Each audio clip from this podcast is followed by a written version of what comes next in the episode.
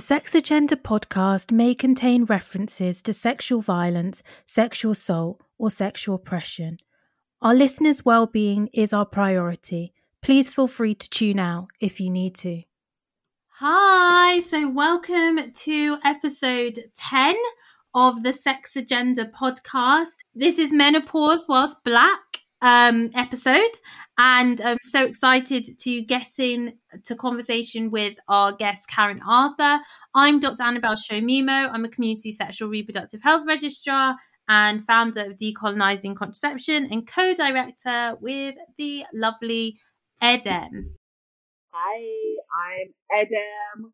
As Annabel said, co-director of DC lead on community engagement work, among other things. And yeah, I am really looking forward to this episode. Although I have not personally been through the menopause, I have someone very close to me who has, and it was a, a very difficult time for all of us, and we did not speak very much about it. So it's just really refreshing to have Karen on who just you know, talks about it and, you know, it's just so open and it's just wonderful. Yeah. Let me let me stop gushing. I do this every time we have somebody on. Just gush, gush Everyone gush. that everyone we have on is though is always just so amazing. Um, Honestly, um, people are just gonna be like, you just invite people you like on the podcast.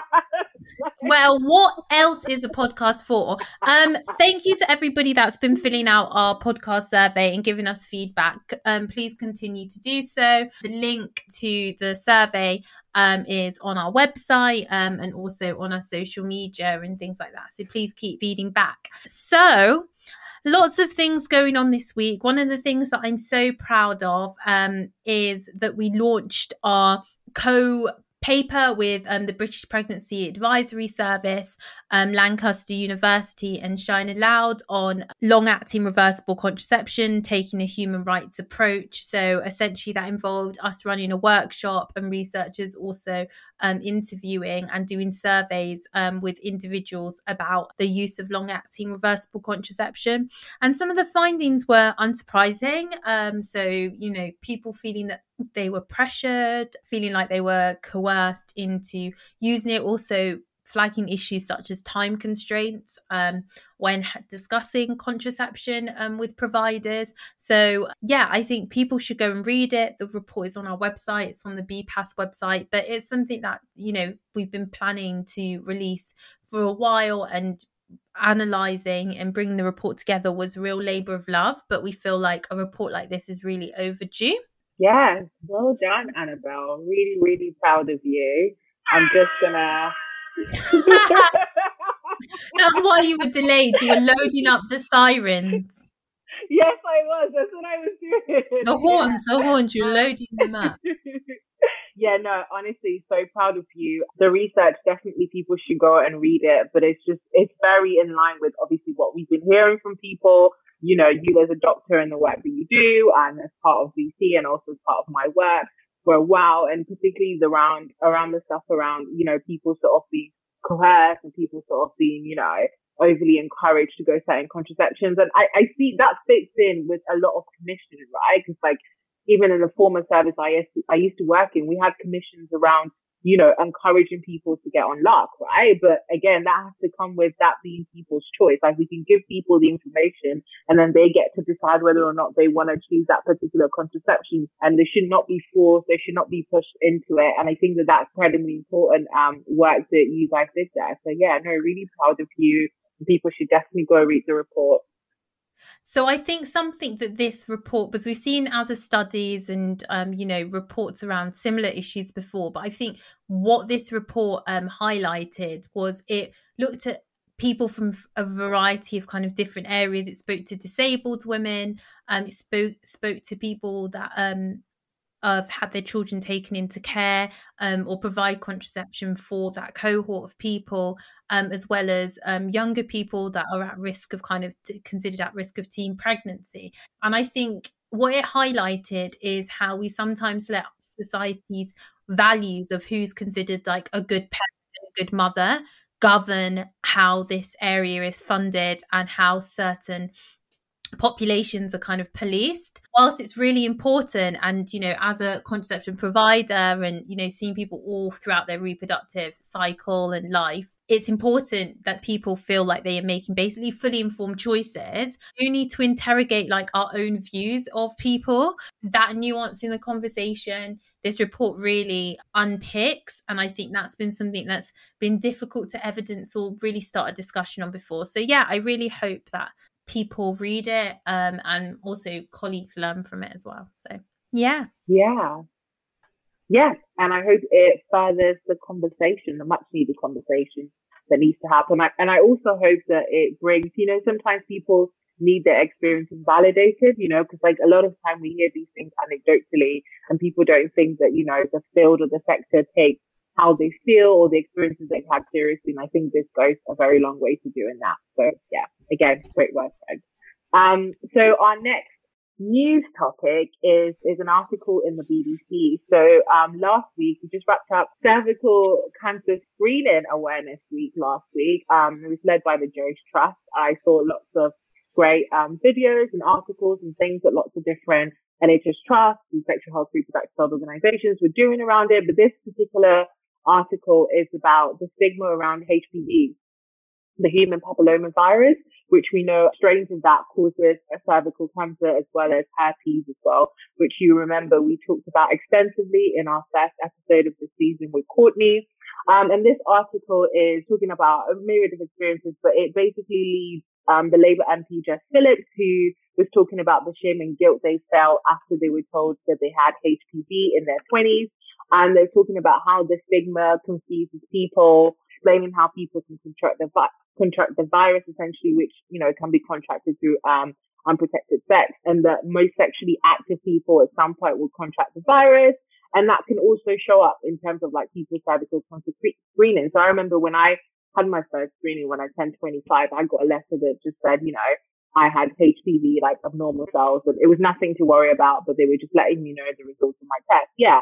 And I, I really agree with this article. I think that the stigma around it just sends people into overdrive really when they get told and, and it prevents people from getting a smear test, prevents people from finding out more information. And I think that, you know, cervical cancer screening awareness week is, is, is definitely uh, a really good thing that Jo's Cervical Cancer Trust and all the organizations are doing to put that on the agenda. And I know that COVID has also impacted this, right? Because lots of people's screening got cancelled or you know, rescheduled and lots of people fell off the radar in terms of going for their screening. So it's definitely important that the NHS catches up in terms of current screenings and also the backlog. So I don't know. I don't. I hope I haven't covered everything about.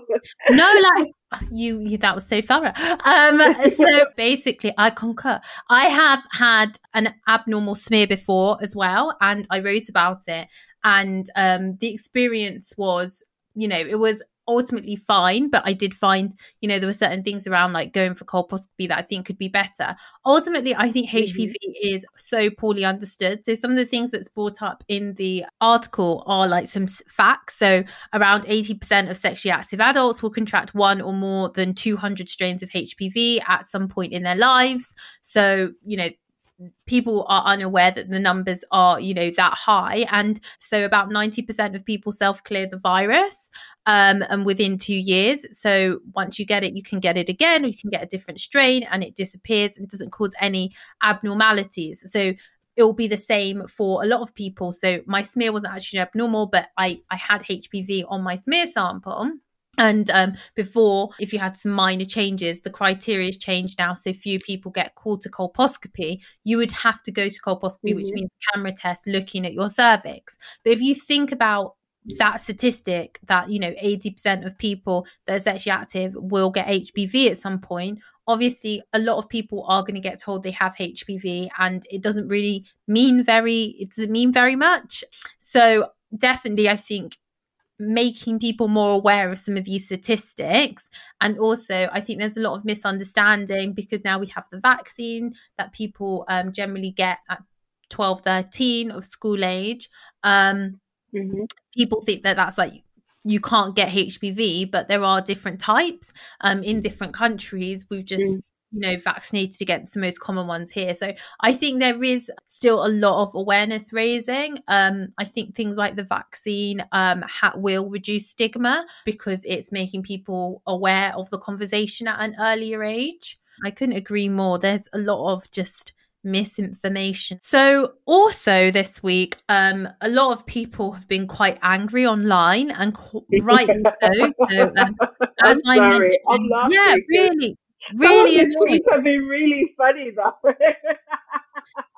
Our report that we co-launched, we co-launched that with BPAS, um, so British Pregnancy Advisory Service, and they issued a statement um, around this guidance from the World Health Organization, um, which essentially was part of their global alcohol action plan. And one of the points that they had put in there was that women of childbearing age um, should be encouraged never to drink due to the potential risks on damaging a fetus in the early weeks of pregnancy. So, this article basically outlines this um, and has a quote from Clare Murphy, who's their chief executive, saying it's extremely disturbing to see the World Health Organization risk hard won women's rights by attempting to control their bodies and choices in this way.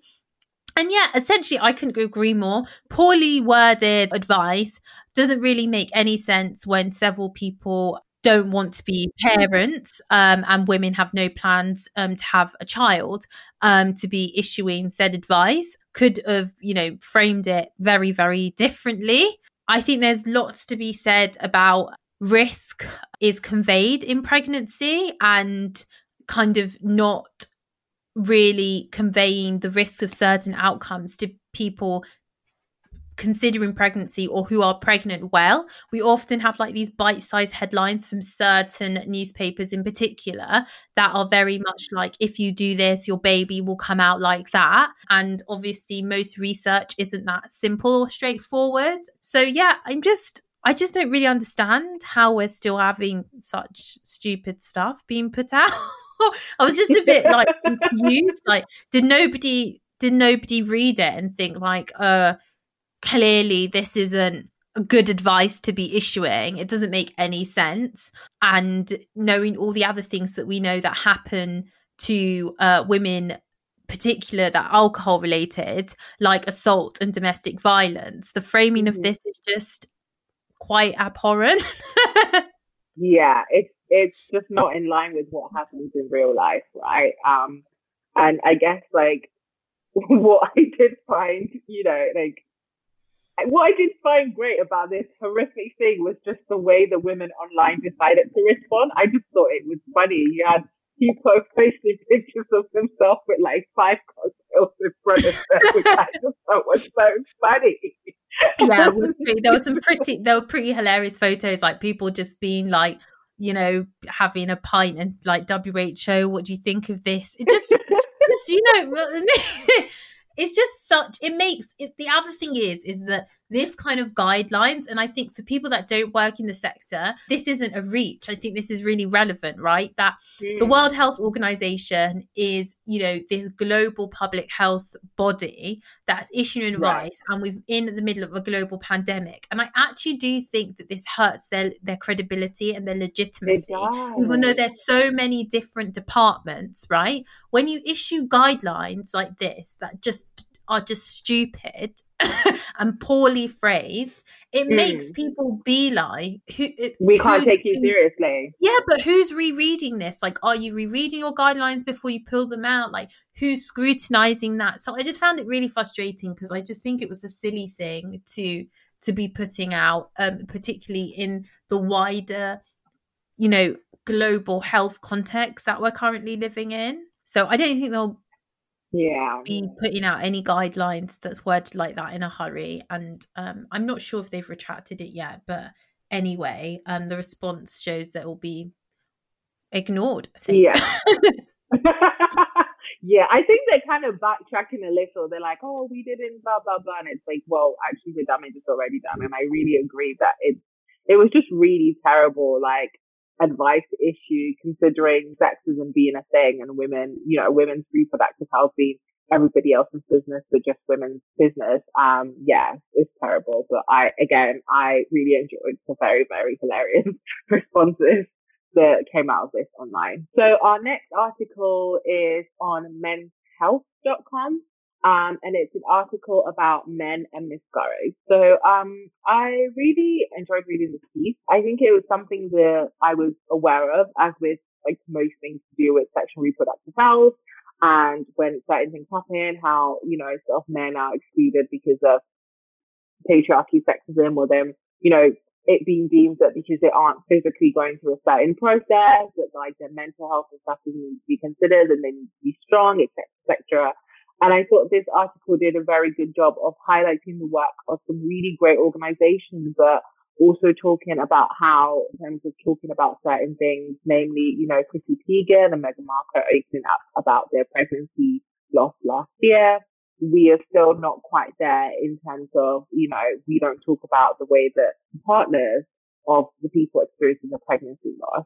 It mainly focused on men, um, how are also dealing with this particular situation and how it can also impact them in, in very similar ways. And the article talks about, you know, the kind of dynamic that we have, which is basically, you know, the quote unquote woman is going through the thing, the partner is expected to be like, you know, strong and supportive and not really like talk about how they're feeling or their emotions. And in fact, there are very little organizations that people can go to, particularly men, their partners, um, can go to to talk about, you know, their also experiences of feeling lost um, and, and of, of, going through, you know, pain because of the situation. It's really good to see, you know, people stepping up and creating organizations. Um, there's a petition that people can sign calling for the government to increase miscarriage support, basically. And I think that that's a good way to go, right? Like if we increase, you know, the amount of support services available and then we also, you know, force and create spaces in which people can talk about this thing, we can begin begin to address it. So I don't know what you think, Annabel. I mean, I completely um, agree that I think with um, reproductive um, issues in health, sometimes that people um, are so focused on maintaining autonomy and rights, and that is so vital that when people are addressing an issue as a couple sometimes the you know the male perspective or the person who has penis that that that perspective is lost in terms of the management or thinking that support is needed. And I think that as you rightly said, and the article outlines, a lot of this has got to do with our concepts around masculinity and uh, masculine presenting people and how that means that they don't need softness and they don't need care. And that presents in really other you know much other ugly ways within our society as well um, when it comes to um, often men's care. So yeah i think that there definitely needs to be a bit more kind of support around it um, and and thought. And yeah i just think i think it goes back to the heart of so many of the things we discuss really around what it means um, to be gendered and like put in a box and people say that you can only express or feel a certain way. And then that means that your your needs are not being met. So i felt like that was um, a really interesting article and it was i think it was trending on twitter and i was really happy to see that conversation being had because as somebody that manages um, miscarriage um, and sees people um, go through that experience, I don't think people um, acknowledge how traumatic it can be, particularly in people that have infertility issues or have recurrent miscarriage, and the toll that can take on relationships. I also think there's something to be said about, you know, care for um, people in same sex relationships as well, or queer relationships, and actually there not being an acknowledgement that it can be traumatic to to the, the the partner and they don't know how to to support you know their partner to go through that. Um just coincidentally um i really recently just completed the new series of masters of none on netflix and oh i haven't i don't want to i'm kind of throwing spoilers out there but yeah can't recommend that series enough because i think it it basically touches on some really important reproductive issues. Um, and I think, uh, yeah, I just think it's really great that season for for laying those out. So yeah, that is our kind of mess roundup for this week. A little less messy than usual. um, yeah, exactly. So, um, so excited um, to get into our discussion with Karen Arthur um, from Menopause Whilst Black podcast. So, yes.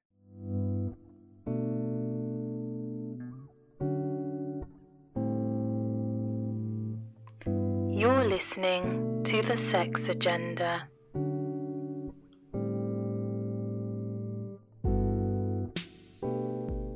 We've got Karen Arthur, she, her, um, on the show today. And she is a fashion creative who makes bespoke clothing for women, as well as passing on her love of creativity to others by teaching them to sew.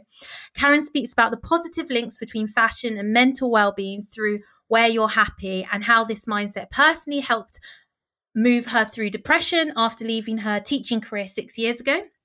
Karen, 59 year old grandmother, is committed to helping diversify the menopause scene with her podcast, Menopause Whilst Black, which is now in its second series. Go listen. We're going to unpack more of that. Love it. Love what I've listened to so far. Um, having taken up modeling in her late 50s, you might have seen her smiling eyes gracing a recent Specsavers TV campaign. And yes, it was beautiful. So, welcome, welcome, welcome, Karen. Yeah, so, like, oh, so happy happy to have you.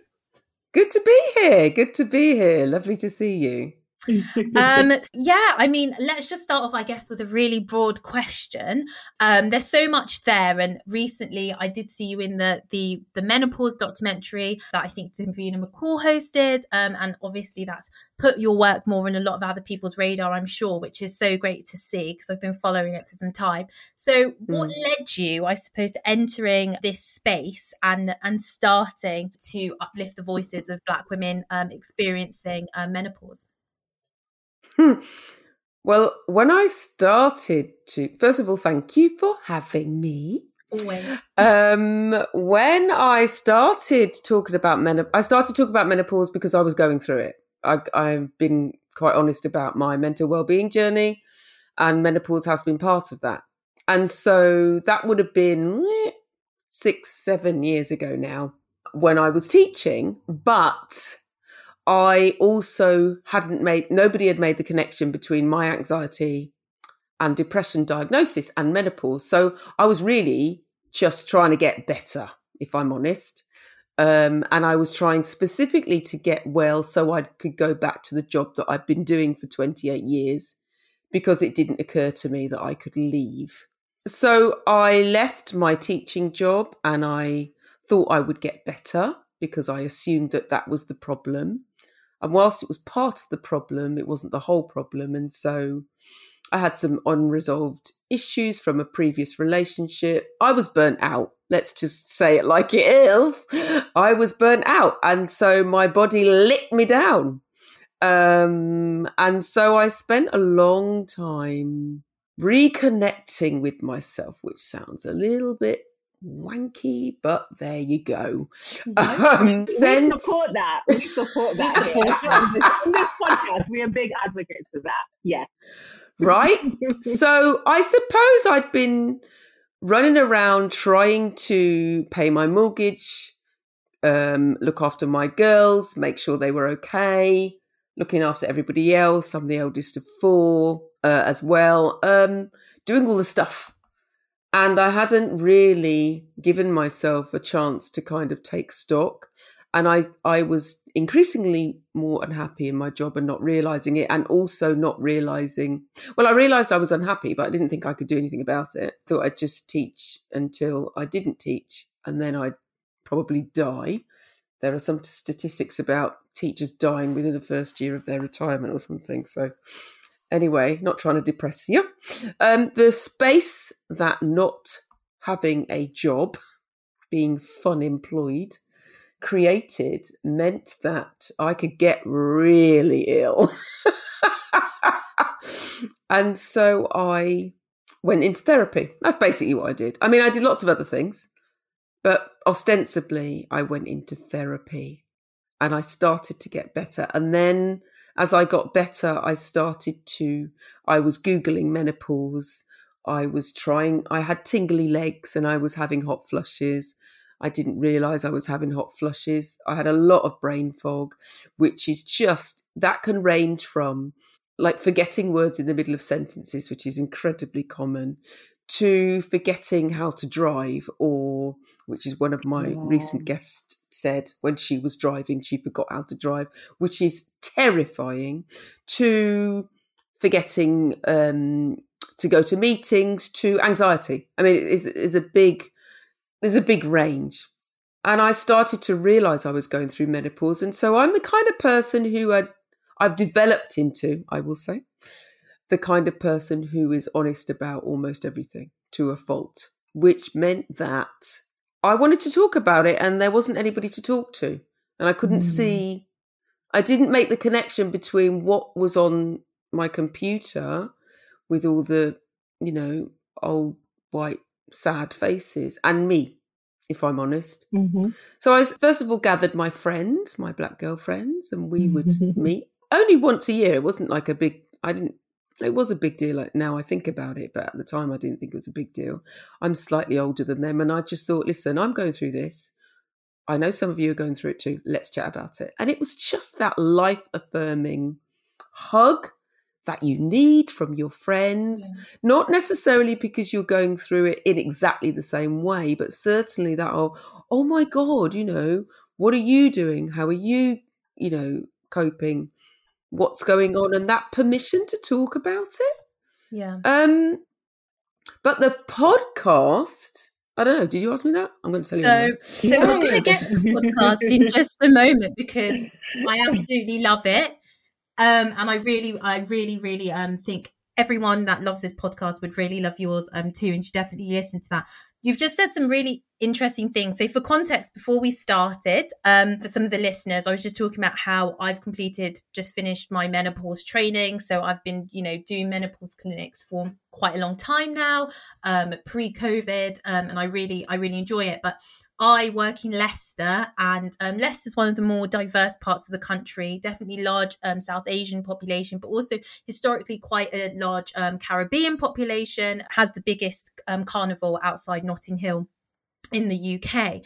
Despite that, I have not seen a single black woman in my menopause clinic um, for the whole time I've been doing men. Actually, I think I saw I had a telephone consultation with one black woman, um, and that was only the last few months. And I've been doing this for at least about 18 months now.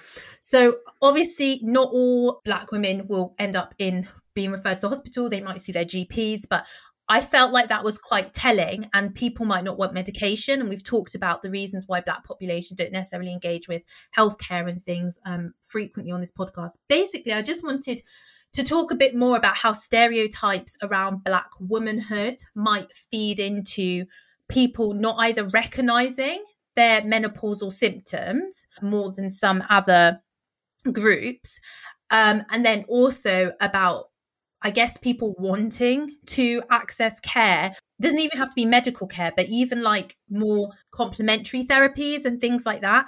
Um, yeah, I just feel like there's a lack of recognition particularly around black women and maybe some of the stereotypes might play into that. I don't know what what you think. I think a lot if i'm honest. I could, that was that's such a massive topic what yeah. you said. There's so much there's so oh my god. Um, first of all what you said saddens me. That's the biggest thing actually. It saddens me that black women don't feel that they can access gps the conversations I'm having around the research that I did last year, which is just basically dipping my toe in the water and asking black UK based women about menopause in general, is that we don't like to go to the doctors. We don't feel that we're listened to. Yeah.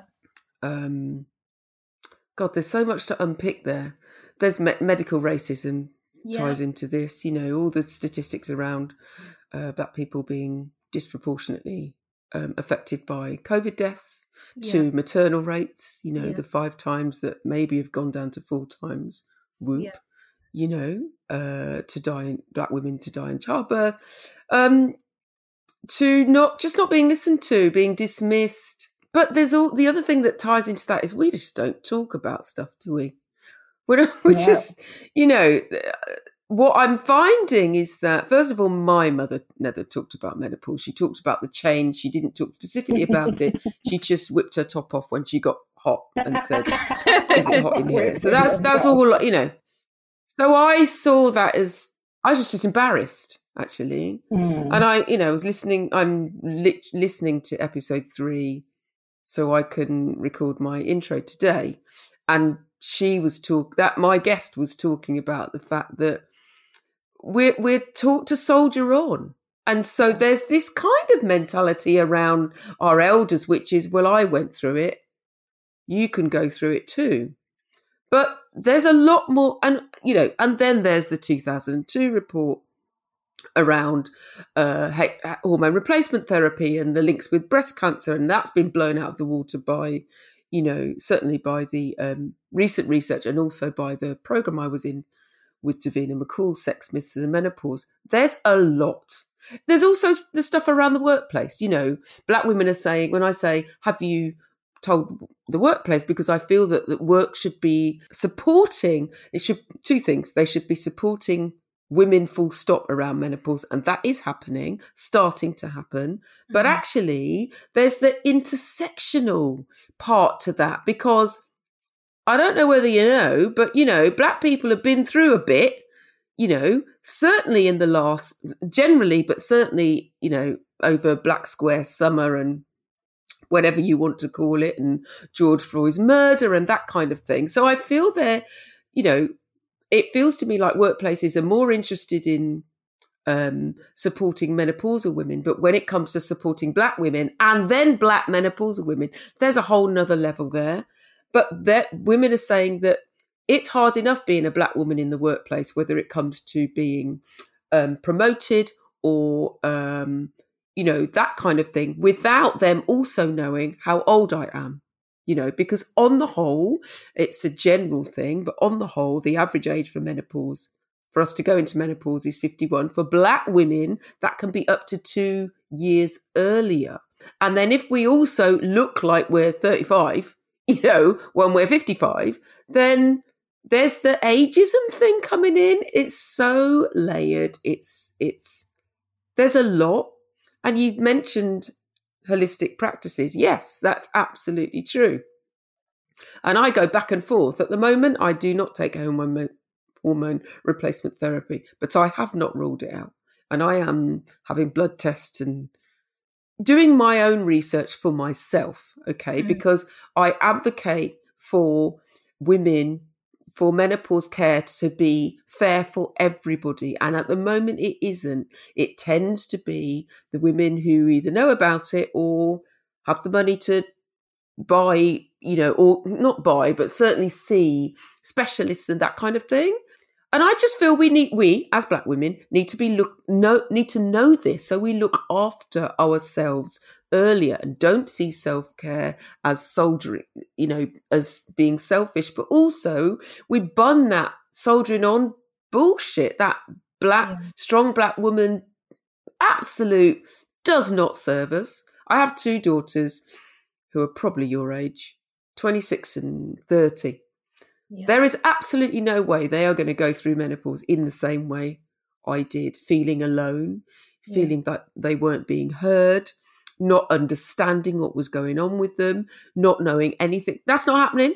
That is not happening. So I, I feel that my mission, purpose, whatever you want to call it, Mm. is is not only about being an older black woman who talks about menopause and showing up and living my best life kind of thing Yeah. but also getting you know your millennials and your generation whatever the letter is to take notice quicker Mhm. so that when it does start when things start to change in your things can start to change in your mid 30s you know in your early 40s that you can say oh perimenopause which is basically menopausal foreplay which can last up to 10 years guys you know um it doesn't come as a shock and they've got all the information so they can make an educated decision about what they're going to do and how they're going to help themselves I just have to commend you. First of all, you look damn good. Can I just say that? Because I didn't say that at the beginning. Karen looks so good. Um, and Don't I think lie. So Yeah, it- I'm yes, it- girlfriend. So, so you're, eat, You you're should eating them up, eating it. Um, but that's not that shouldn't even be the point because some people you know you you age and with menopause um people don't always feel good. You've talked about the severe depression and low mood that people feel and they don't always can't always make themselves the best. But definitely with representation um not just for black women i have to say um Mm. your platform i think is amazing because as i get to you know we we spoke a bit at the beginning yes i'm young in some people's eyes but then you think actually i'm kind of halfway through my reproductive like years or you know my menstrual years so i am starting to think you know okay what what what's it going to feel like when this isn't happening anymore and Mm. i see people in clinic where it stops earlier it stops you Mm. know before 40 and they're surprised and you know i don't know if that's going to happen to me and it's like i've been able to prepare myself. So i just think it's firstly amazing what you're doing but I've had such a privilege, and I call it a privilege, working in menopause clinic and talking to people going through um, the change about, you know, what it means for their work lives, what it means for their relationship and their sex lives, because often, sometimes people have come from a background or a generation where they didn't really talk about sex, and then they're confronted with a 30 year old person, and they're like, oh, but, you know, we, we managed to open up about that conversation. And it's just really has been a privilege because otherwise I think I'd be so badly prepared. I had no idea um, before I started doing this work what it could potentially This mean. is the thing. This is the thing. We are taught society to capitalism, patriarchy, whatever the hell you want to call it, both of them, teach us that we have to work and work and work and work and work. And so often what women do is they put their uh, relationships or even put off having children if that's what they want to do or don't want to do until much later. If your menopause decides to come along a little earlier and you are not prepared for that, then there I'm speaking to women who are upset because they've hit their late 30s, hit menopause, can't have kids. This happens time and time again. Yes, there is an average age, but average means that there's lower than that as well. And so the more we talk about it, and I don't mean that you need to, you know, be on the internet every night or you need to be reading everything. We just make it the thing that we talk about so that in 30 years' time, you know, and people are going through menopause, they they're actually thinking, why, why why why did you have to fight for this? This is just this is just normal. This is uh, some people call it a hormone deficiency, which it is. Uh, some people call it a natural part of transitioning, which it also is. The fact of the matter is, we all go through it differently. My symptoms are different from my sisters, are different from my best friends, are diff- might be different from yours when you get there. I would also say what I'm loving about this this conversation, but the broader menopause conversation, and particularly amongst the Black community, is that it's opening up conversations with people who are privileged enough to have their mothers around. You know, now my mother is knocking on eighty-two. She her memory is is not good. Okay, so the conversations I've managed to have with her over the last two years, she changes the subject very quickly. So we never talked about it when she was going through it, and I weep. I I I weep. I I feel sad for the generations of women who went through alone, who aren't in the 21st century, who suffered because that's what you did, you know. What if I'd have known what my mum was going through, how in some way I could have helped her, you know? And I and I also I will say I'm looking back to when I used to work when I was in my you know 20s and 30s and 40s and women getting to a certain age and you know you couldn't find them. They were hiding in their office or they were cut they were being badmouthed and cussed out because you could never get them to be but now I realize they will have been having a terrible time Yeah. you know? And so I feel like the whole world needs to bloody wake up and our community needs to start talking about the icky stuff, about vaginas, you know, and things that 100% itch. agree. You know, and and our change, uh, the fact that our cha- we our smell changes. We might need a stronger deodorant. You know, um, that our gum things happen with our gut. There are so many things. This is the thing. We don't know enough. There isn't enough research. The research okay. that is is scant. It's on white women anyway, because black people won't come forward. And sometimes we don't come forward because we don't trust the people who are doing the research. I could talk about this for hours. Unfortunately, I don't have hours.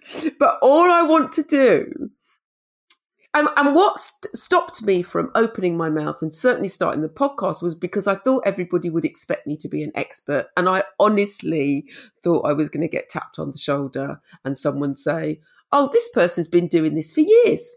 Who do you think you are? You know? And then I realised somebody said something to Natalie, my friend Natalie, who runs Baggage Reclaim.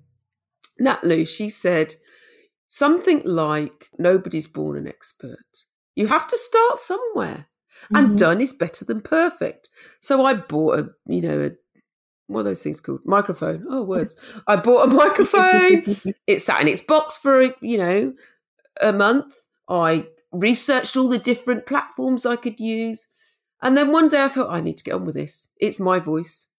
And so all I'm doing, and I say all, but it's actually huge. And I know it's huge because people tell me this.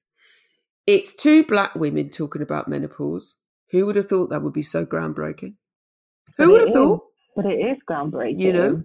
It is groundbreaking. And like everything you've just said, like all the gems, like, you know, highlighting how there is this so much information and data lacking is is really why like a couple of years ago in my old job when I was doing reproductive health, like I was really adamant that one of the workshops we did was around menopause because all we were doing was talking to people about preventing STIs and stopping pregnancy. And I was like, well, reproductive health is much, much bigger than that, right?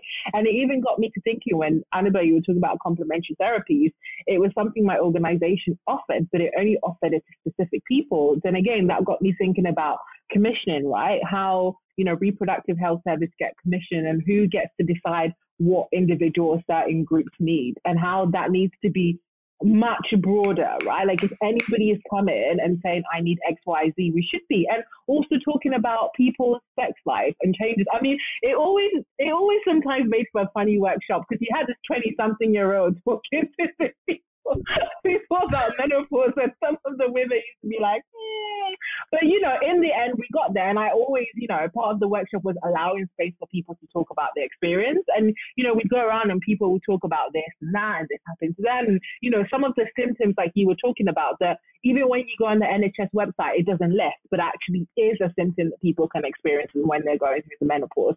So I think that the work you're doing dare I say it, is actually quite revolutionary, to be honest. Like two black women talking about menopause. Before we, we started recording, I was talking about, you know, my mom going through the menopause, right? And, and it's a bit like you, like we both knew it was happening, but nobody really wanted to name it or mm. talk about it. And it affected, like, I think about it as the lost years. It affected our relationship so much because I didn't understand her. I didn't know how to help her. And she was just going through so much. And she was your typical like Ghanaian woman was just like, I've got to soldier on. I'm gonna go to my two jobs, even though I feel like crap.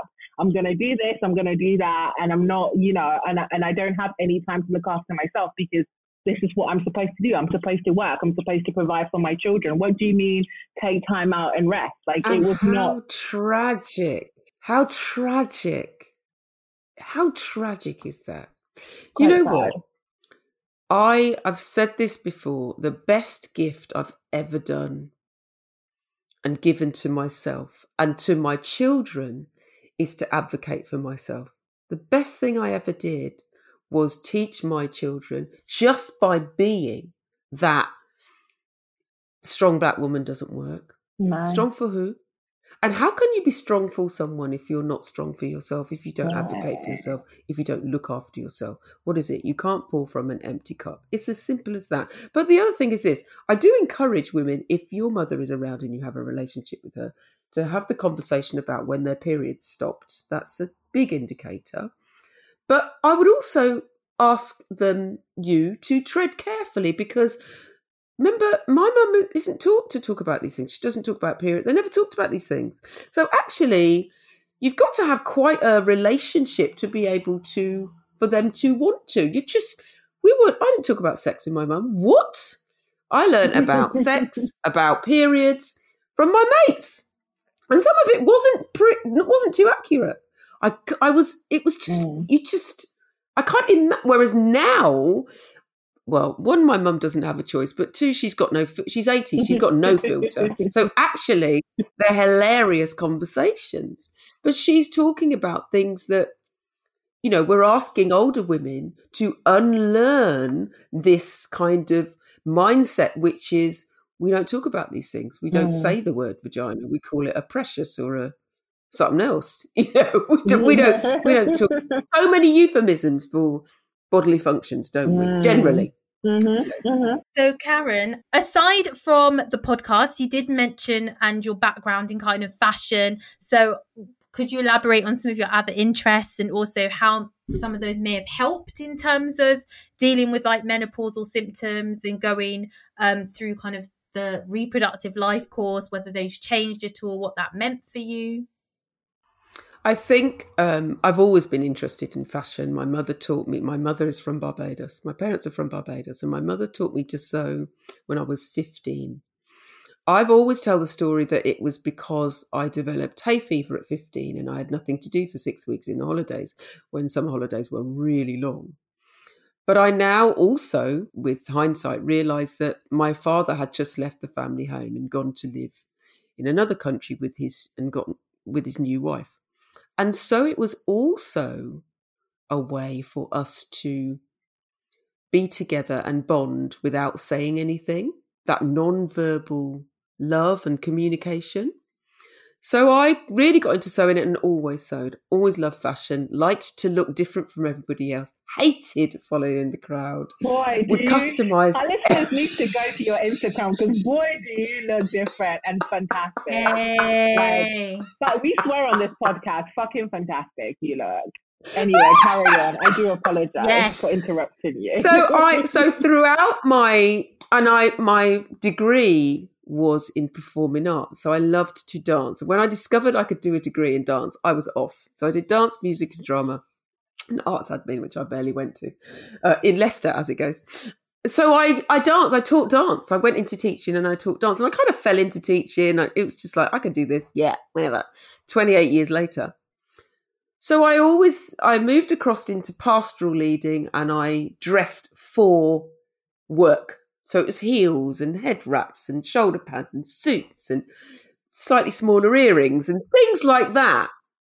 But I also recognized now that I was I was dressing to mask how I felt. I was falling out of love with my job. I had had a very difficult uh, split from my girl's father uh, a few years earlier, and so my focus was I just need to make as much money as I can, pay the mortgage, don't lose the house, all that kind of stuff. I didn't concentrate on me at all, and I was moving at a breakneck speed. So I worked, I hit the ground running at work. I got up, checked my emails, did all the stuff, went to work, did all the stuff, stayed late, did all the stuff, and then came home and did more stuff to do with work, went to bed, got up, did it all over again.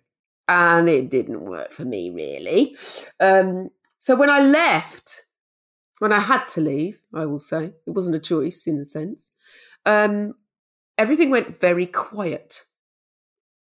Like literally quiet. So I deepened my yoga practice. I've always been someone who stretched in the morning, but I, uh, you know, tripled that. I developed a morning routine which involved lemon tea and I learnt to meditate mindfully. Um, I always thought people who meditated were a bit bonkers, if I'm honest, and now everybody's doing it. Um, you sound like my therapist. He gave me Oh, homework so last good. week and I haven't done it. Oh Yeah. my god. I thought there. Were, Well, my brother's a Buddhist, and he bangs a, a thing, a little gong, and lights incense and all the stuff. So I thought, oh no, I can't do that. But mindful meditation, Jon Kabat-Zinn has written a fantastic book, which is massive and expensive, and I've only read half of it, but bear with me. And it is about being present. And I now realise that my yoga practice was my meditation. My sewing, my creativity is my meditation. Meditation is prayer. I just didn't put all of those, join all those dots. So they helped me. But the other thing that changed as I moved through and out of depression was my relationship with fashion. I don't dress anything like I used to dress six, seven years ago. I, when I was depressed, I wore a lot of hoodies and dark, uh, big clothes if I left the house. And when I came through, my aunt had passed away in the same year. I was missing the relationship that I had imagined we would have had she been alive. I would make up for all the times I'd screened her calls and not been to visit her when my mum had told me to. I had a couple of her skirts and a bangle and uh, some of her earrings, and I started to wear those clothing, that clothing, to make me feel closer to her. And gradually I extended that to the rest of my wardrobe. And I started to talk about it on Twitter at the time, hashtag wear your happy, about making conscious choices about what I wear, choosing things that deliberately lift my mood. Today I'm wearing a summer dress because have you seen the weather? Uh, and I'm evoking all those wonderful holidays I took this dress on, you know? And so these are the things that kind of helped me move through menopause, through depression, just getting older. But I also, menopause gifted me a don't give a fuck gene. It activated it. It was like, don't get me wrong, and I, I don't want anybody to misunderstand me. I do care what people think about me. I'm I'm human. I'm not thick skinned. I'm actually quite a sensitive human. But I don't care in the sense that what I wear is what I wear. If I look like an explosion in a paint factory, or if I look like I'm, you know, in fancy dress, I love it. And I realize that fashion is personal, fashion is subjective. It is nobody's business what I wear. Women are, oh God, women, this is my topic. Women, from the minute we leave the womb, girls have to wear a certain colour to the point where, say, you put a baby grow, a girl in a baby grow that's navy, someone's going to comment, you know? And then we get older and then we start puberty and then we start to develop and then there's the I remember distinctly both my girls when they hit 14 and developed breasts and the when they came home and told me about an incident where a man had followed them, stopped a car, made a comment, and that feeling you get, it's like, here we go, here we go. And so coming to menopause and not caring what people think about what I wear, and I advocate all women to start that much earlier. I do not want women to wait till they get to their 50s to find their voice, wear what they like, or advocate for themselves, or whatever that happens to be. I, I feel like fashion, where you're happy, fashion psychology, whatever you call it, has also helped me you know i think growing old is great older i think aging is a wonderful thing i am aware of my privilege in that i have friends who didn't make it to 59 and so I feel like I want women to celebrate that. And I particularly want black women to start to look after ourselves so much earlier because if the statistics are to believe if the research around black women developing menopause up to two years earlier than our white counterparts and suffering more severely from symptoms like hot flushes, we need to, st- because stress is something that can bring on menopause, racial weathering, which is Absolutely. the knowledge of racism in the world, never mind the microaggressions and never mind it happened to you. The whole of bloody 2020 these can bring on menopause earlier. So we need to learn our boundaries. You know, say no. Um, don't say yes when we mean no.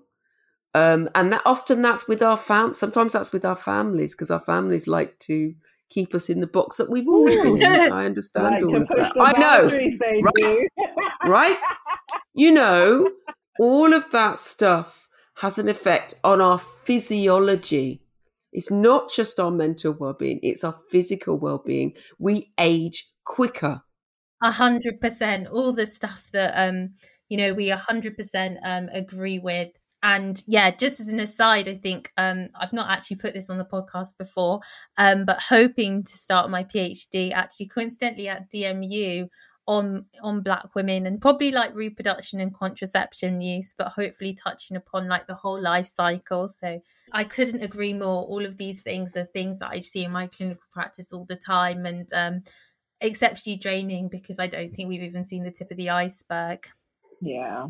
I think Yeah. it's important for you also to recognize that you're taking on all these stories, you're taking on all this trauma. And so it's really important that you, working in menopause, you know, working with women, uh, seeing this on a daily basis, that you are mindful that you're looking after yourself. We take on a lot, you know. We take on Yeah. many burdens for all sorts of reasons. It'll be work, it'll be family, partners, etc., etc. And whilst we are, you know, sometimes we are almost women are raised up for uh, being ca- being the carers. Black women, in particular, we're you know busy saving the world, leading the the charge on so many things. We have to not just wait till we're ill. We have to factor in, um, schedule in time when we switch off, whether that's switch off from social media. And don't get me wrong, I'm the worst at this. It's actually my daughters who pull me up and say, Mum, you know, step away because they, and my sister, because they see me, they see the signs that I'm going off the rails kind of thing. So I feel like we we my honestly, my daughter made me and I made me book myself an Airbnb in Margate in two weeks' time because and it's only two nights. She said Wow, that sounds we we were having a conversation. I managed to get myself into a state and I'd become overwhelmed. And she saw it. She saw it, and I burst into tears. And she said, "Right, that's it. you know, uh, let's get on Airbnb now. Let's find somewhere." And the minute I'd booked it, I felt better because I now have something Mhm. to look forward to. My point is,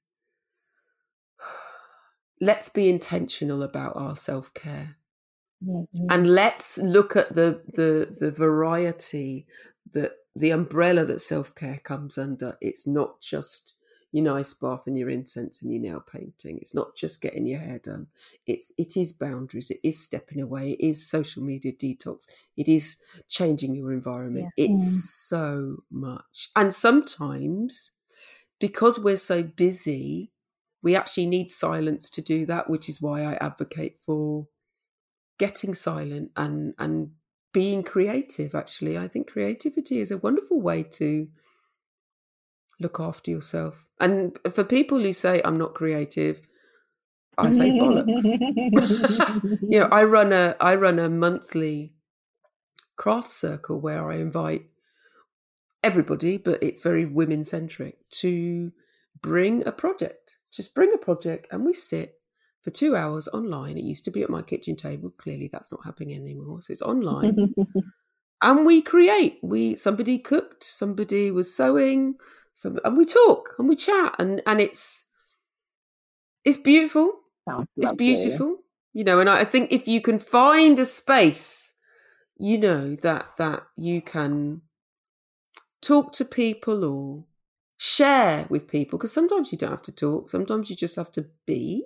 So I think that that's something we definitely miss from DC because we've not really been able to see each other in person. And before um, everything kicked off, we were actually planning a sexual health festival and we got to see each other loads. It Mm. definitely missed that. In terms of, you know, w- we do a lot of organizing and um, kind of, I guess, lobbying and talking to people in the um, SRH, sexual reproductive health sector.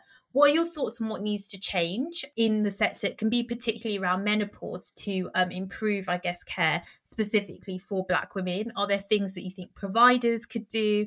Um, are there areas of research? Obviously, you mentioned the survey that you did.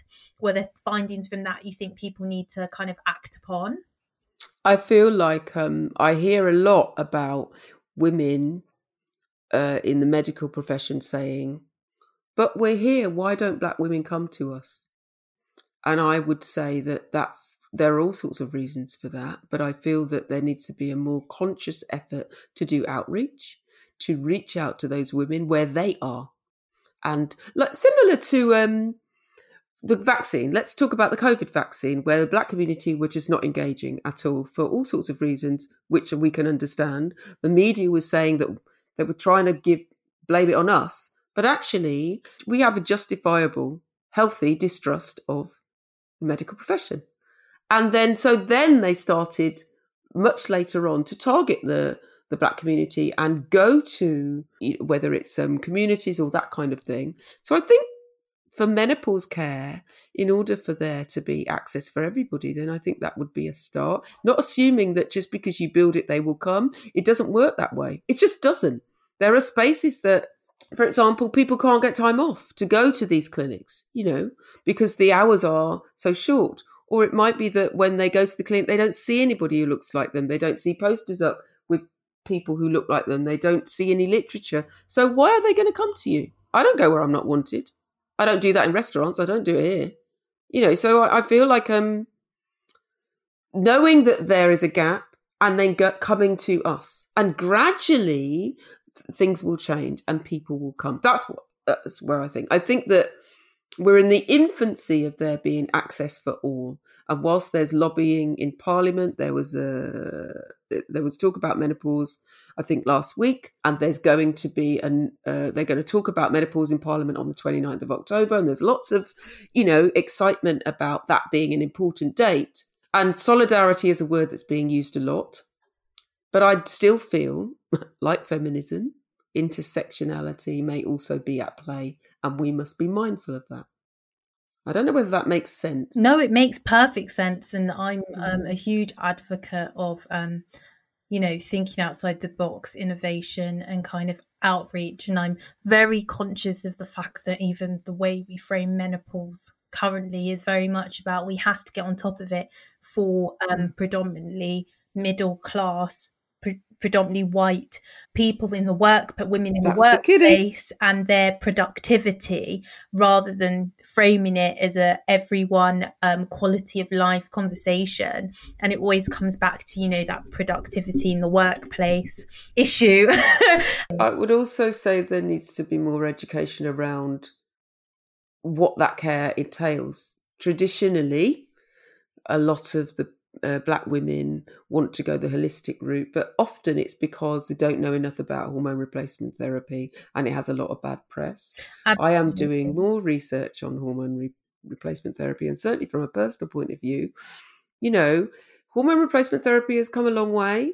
And I don't, I, I just don't want a situation where we're missing out.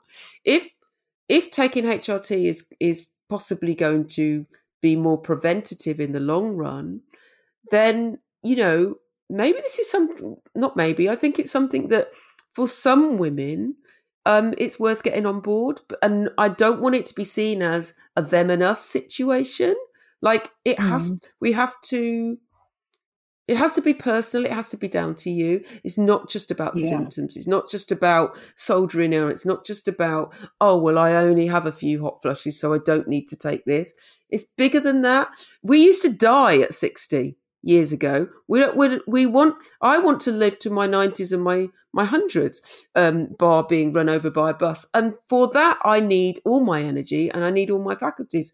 And if taking what is considered to be a drug that has been researched and has come on a long way, um, if that's going to help me to stay alive and and live my best life and continue the work that I'm doing, then so be it. So be it. I don't want it to be a them and us situation. Absolutely. I just feel like it should be for everybody. And we shouldn't. And don't, yeah. Yeah. Create a two tier yeah. service where some people yeah, are accessing, some people are not. Mm-hmm. And do you know what? I That's could talk it. about this yeah. specific. I know it's no, no, no, no. But what you you brought up this whole other issue that I'm so passionate about because obviously I do prescribe HRT hormone replacement therapy for people, and there's a huge issue with Black women and cardiovascular risk and things like that. And we know HRT helps, and I feel like there's this whole area of research that is lacking. Mm. Um, you mm. know, could we be improving? The you know the heart outcomes for black women through through some of this. Yeah. so there's lots of untapped questions. I know you need to dash. I just want to conclude and ask you really what else you're working on. Are there certain things that people can go read? Obviously we've mentioned your podcast um, anything to be looking out for. Okay so i have two surveys open. I'd really love black women, black UK based women to look at them. Both of them are in the bio of my Instagram page, Menopause Whilst Black. One in particular I'm interested in because I'm interested across the board, not just people who are going through perimenopause and menopause, but younger women around their attitudes towards hormone replacement therapy and how they plan to or how they are uh, working through their menopause. But at the moment, I've finished recording series two, so I'm they're coming out. Those are coming out every two weeks. I will start recording uh, series three. Maybe I'm giving myself a break, so maybe in the next couple of months. And I just want, I just want women to talk. I want black women to talk, not be afraid to talk about what we're talking about now, and encourage us to talk to our elders and listen to our elders. But most of all, I want black women to really look after ourselves because it's tough out there. That's an amazing note to um, end on, and Thank you yeah, so much. so inspired by your work, and really hope that um, our paths cross again in the future. And yeah, if you need Yeah. anything, Oh, no Um, doubt I will be interviewing you. No doubt that's Um, coming. anytime, I'm- you know. yeah, anytime. And if you need anything, we'll definitely um, yeah, circulate those surveys as much as we can on our platforms. Hundred percent. I, I feel this is so thank you. I feel that this your platform is so important. It's there's so much going on now that i never had access to in my 20s 30s fo- you know even 40s and i'm excited by you know your generation in terms of what you are doing because i think that it stops here i think that the the taboo around menopause certainly about s- sexual health amongst the black community it stops because you guys are just what is it blazing that trail Blazing. Thank you. You were so kind.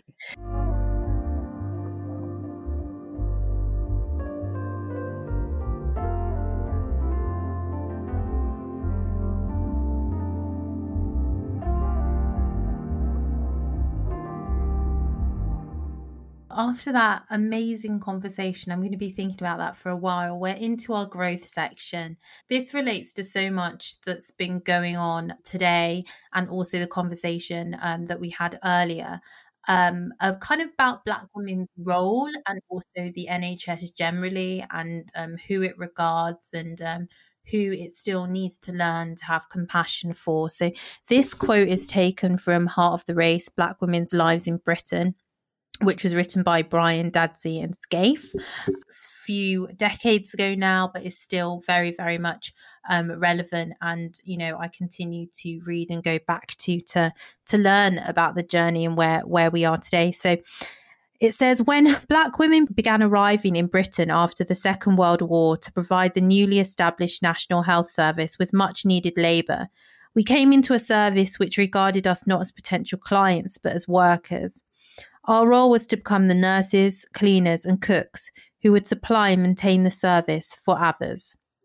For me, this quote just embodies so much of the discussions that I have. And it does matter. It really does matter when you think about like what um, a system was built for and who it was built for, um, and how it transitions today and who it works for. So I think this quote summarizes so many of the barriers that some of our mothers or grandmothers experienced when they initially were seeking medical care in Britain um, as Black British women, and also um, reminds us that though we've come far, we still have like a really long way to go. Um, statistics surrounding Black women's reproductive health and Black communities' health and reproductive health generally um, keep on demonstrating that the social inequalities, but as well as like the problems actually intrinsic to the health system, really um, struggle to get our needs met. So, yeah, I just thought I'd share that because also just as a reminder that it, a lot of the things that we're discussing aren't new, really. They're age old conversations that we've Hmm. just been trying to get people to hear and do something about. Yes, great quote. Brilliant book. And like you said earlier, this book is still sadly relevant today and it's relevant to the context that DC finds itself in, to the context that we are working in.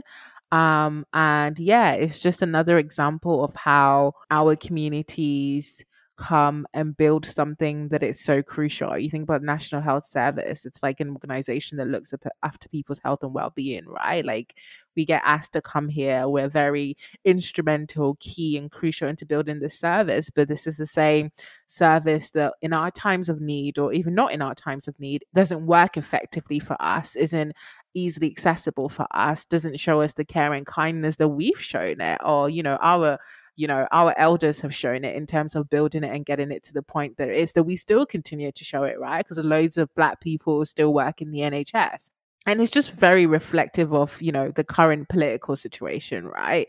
And i just want to emphasize that um this quote for me also holds like a lot of relevance because you know like a lot of people my family history is like complex and it's a complex migrant journey but my grandma um you know came and started off here as an auxiliary nurse.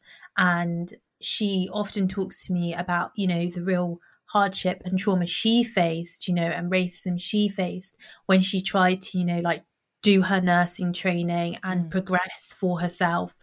I think it's really important that people understand that, you know, we black British people didn't just come into the into the system one day we actually you know helped build it build and sometimes it. went through a lot of trauma whilst mm. building it it's really hard um, when you're exposed to comments that insinuate that you are propping up a healthcare system when actually you created that healthcare system right. because that's the legacy of the NHS. Calls were put out mm-hmm. to the Commonwealth um, when it was being um, created, and people came across the Commonwealth to help build the NHS.